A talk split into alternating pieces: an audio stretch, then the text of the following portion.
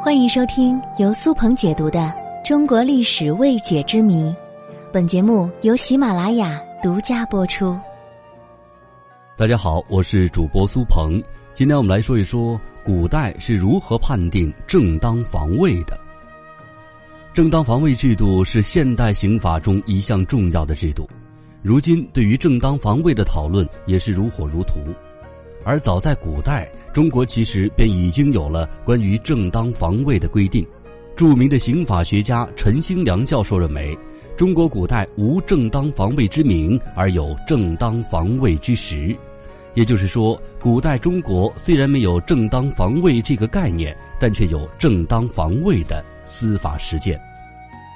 我国古代防卫制度源远流长，最早甚至可以追溯到商周之际。《尚书顺典》中有省灾四赦的记载，被公认是我国古代关于正当防卫的最早记载。其中“省”是指过失，“灾”是指灾害不幸，而“四”有缓解的意思，而“赦”当然就是赦免的意思了。合起来说，这句话的意思就是：遇到不正之侵害，躲避现在之危难，皆可谓之不幸。因不幸而触犯刑罚，应当赦免。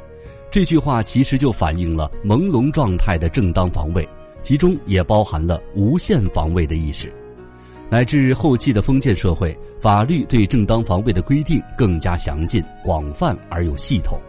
汉律规定，无故入人宅室、上人车船，牵引欲犯法者，其时格杀之，无罪。意思就是说，没有正当理由，未经主人同意进入宅舍、车船这些地方，侵犯人身自由的，当时打死是无罪的。而及我国封建法律之大成的唐律，关于诸夜无故入人家者，吃四十；主人登时杀者，勿论的规定，这一规定在我国古代法律制度史上可以说是行使无过当防卫的先例了。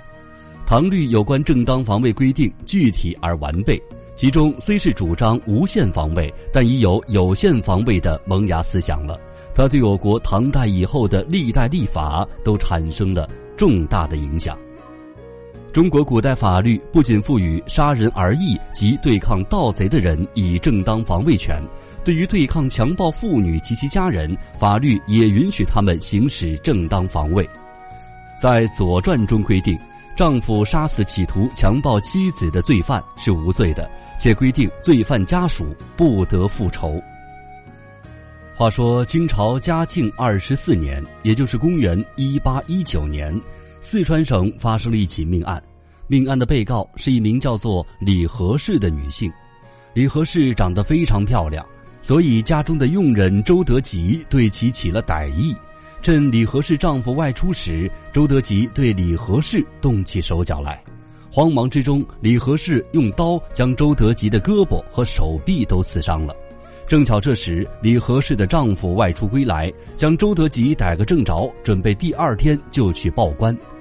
争斗声引来了左邻右舍，知道缘由之后，邻居们开始大骂周德吉。周德吉恼羞成怒，以贞洁之名威胁李和氏。李和氏听了这话，一气之下拿刀杀死了周德吉。地方官府得知消息之后，抓住了李和氏，并判处了李和氏死刑。而上报大理寺后，经过反复的斟酌，大理寺认为判处李和氏死刑并不合理，并提醒刑部现在的法律有漏洞，应该趁机填补。最终的裁决结果是，无辜妇女李和氏反抗强奸而致行强者死亡，应予免罪。最后发生类似案件，一律照李和氏的案件办理。妇女拒奸杀人勿论，也就此写进了大清律例当中。从这些史料可以看出，古代对于正当防卫虽然没有明确的定义，但确有正当防卫的司法之力，也对于如今现代法律制度的完善有一定的启示作用。